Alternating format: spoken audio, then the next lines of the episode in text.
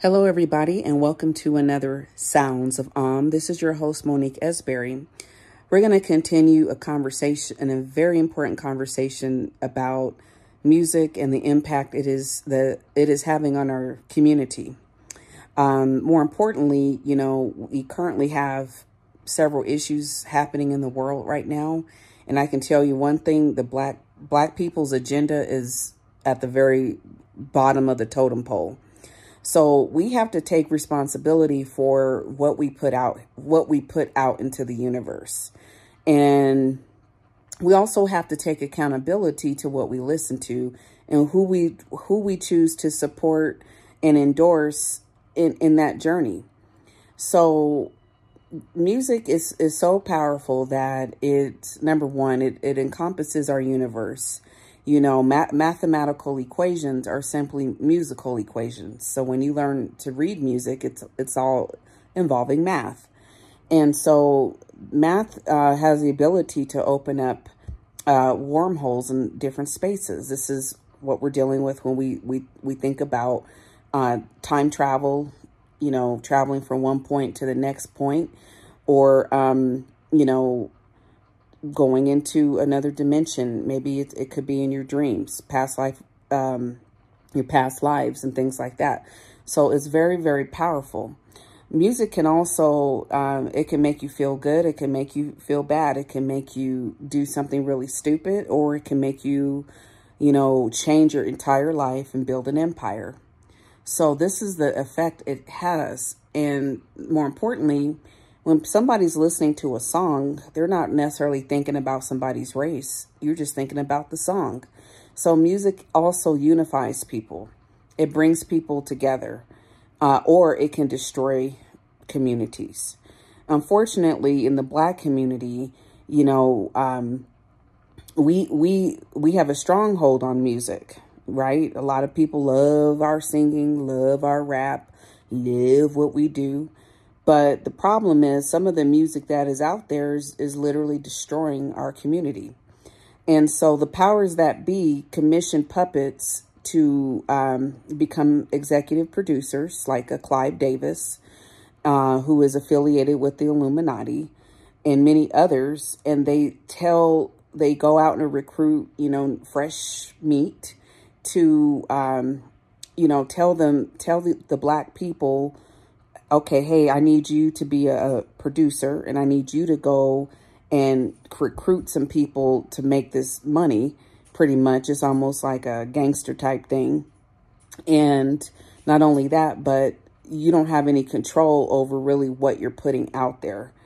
You know, you cannot put things out there that are po too positive because nobody's going to listen to it.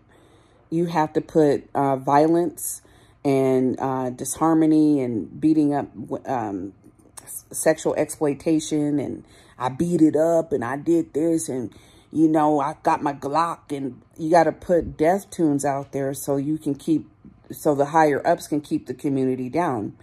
So sadly, people have self-manifested the lifestyle that you hear in in rap music. They're literally following into this um, it's kind of like a matrix of, of what the music lyrics are saying. You know, got you know, gotta struggle, gotta do this, do that. And if that's the only thing you listen to and you don't see any way out, then that's is where you're gonna you're gonna be stuck in the projects for the rest of your life because the lyrics and the words of the music that you listen to told you that this is the life you have to live and this is your matrix. Okay. So on top of that, we have um, you know, we have what's called a prison system that is really affecting the black community. You know, um, more black people are incarcerated in, than in than any other race around the world. I wonder why. Is it that we deserve to be incarcerated? No, it's just that that is that is a it is a um, it's all strategic. So when we're dealing with some of the abuse uh, allegations, and, and I don't even think they're just allegations. There's proof that these these people in hip hop, like Puff Daddy or Sean Puffy Combs, you know, and other individuals are exploiting uh, men, sexually exploiting men and women. And so I believe strongly, and so do many others, that Clive Davis exploited P. Diddy and probably a whole bunch of other um, people in exchange for money, which is just prostitution.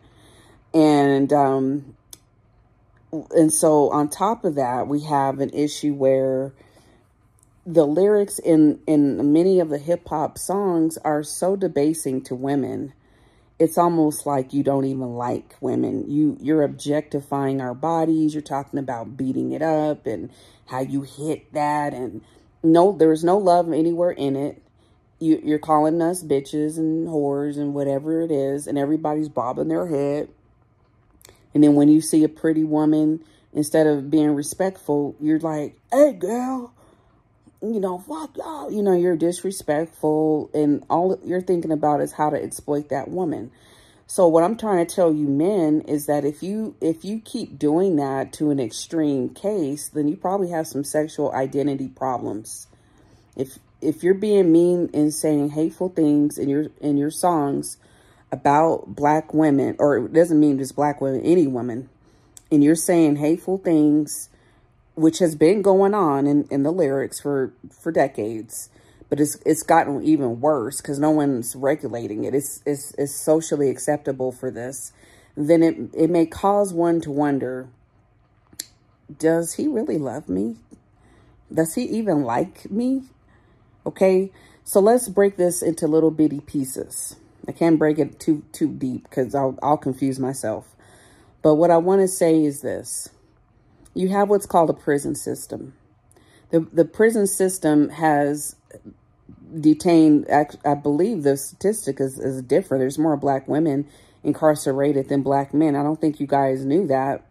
I didn't know it, but some of you probably did, but I didn't know that. Most people don't, just to be honest. You, you, we always assume it's the black men and the black woman's experience actually gets overshadowed, but it's more black women actually incarcerated. So that's letting you know that there is an agenda to exterminate the black the black queen, the black woman. And um, some of you hate black women anyway, and you you don't want to date one. You you you want to date outside your race, and that's fine. But don't do it because you you hate blackness. Do it because you love that woman. Um, not not because of her skin, but because of who she is. You know, and I'm sure that Indian or Latina or whoever you're dating wouldn't appreciate if you only dated, if you only married them because of their skin color, because that would make me insecure as hell. I'm like, because I see many interracial couples and the, the man is still cheating on his, on his white woman and his Latina woman or whatever woman, he still cheat. He's, he has not changed. So um, when it comes to the lyrics and they're just debasing black women, in addition to people like, um, you know, other female rappers that are that are not helping. You know, you, you Little Kim didn't help, and Cardi B, you don't help either. N none of y'all are helping the the cause. You're actually uh, part of the um, part. Of, you're actually part of the contamination of destroying the nation. Okay. And because um, you're currently obviously being pimped out and exploited out where you think that the only way to to gain record sales and, and things like that is is to lose your mind and just exploit your body. So when we have a prison system where, you know, when you're incarcerated over 80 per, er, I think the stats are 86% of inmates that go into the prison system do encounter sexual assaults. Now, that's almost every person that goes in. Okay, like a lot of men won't talk about that. It's embarrassing. It's, it's dehumanizing.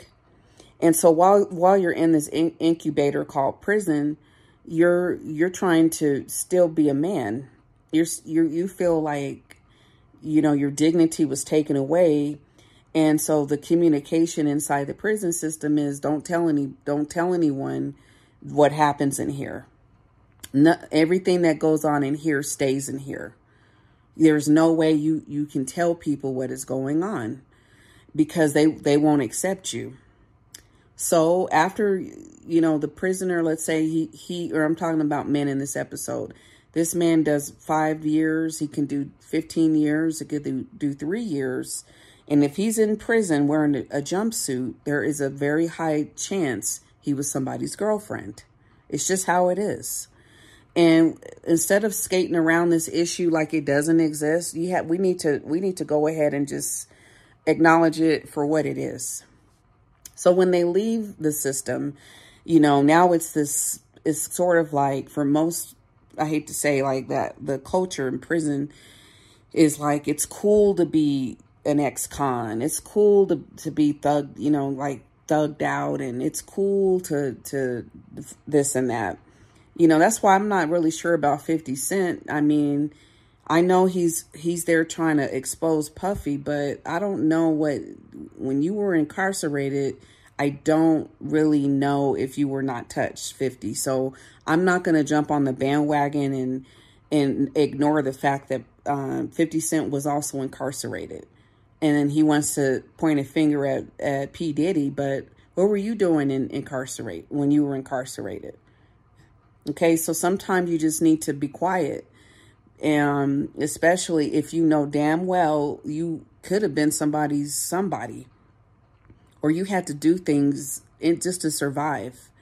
So that's the problem I have with 50 with 50 at the moment because I'm like, dude, you were in prison too. So what, what's up?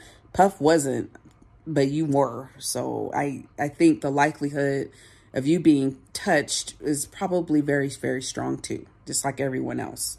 Now, I could be wrong, you know, I don't know everything, but based off of like common sense, that's kind of what I'm breaking down.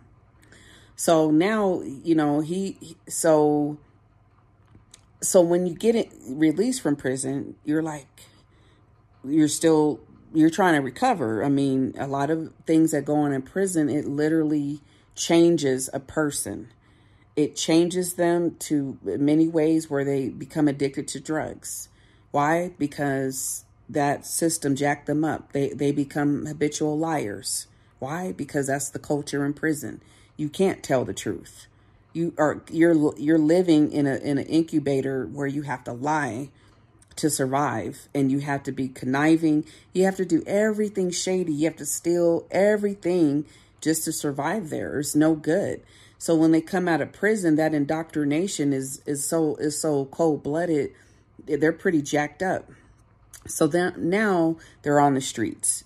Rather, they're working in a different industry, um, slanging drugs, or they may, may even have a professional career. Maybe their record was expunged. Whatever the case is, we don't know what was going on. So now you have a culture where it's like people coming out of prison or become they become rappers or they want to pretend like they were a rapper. And when they're pretending to be a rapper or they came out as came out of the prison system and now they're a famous rapper, you need to question some things.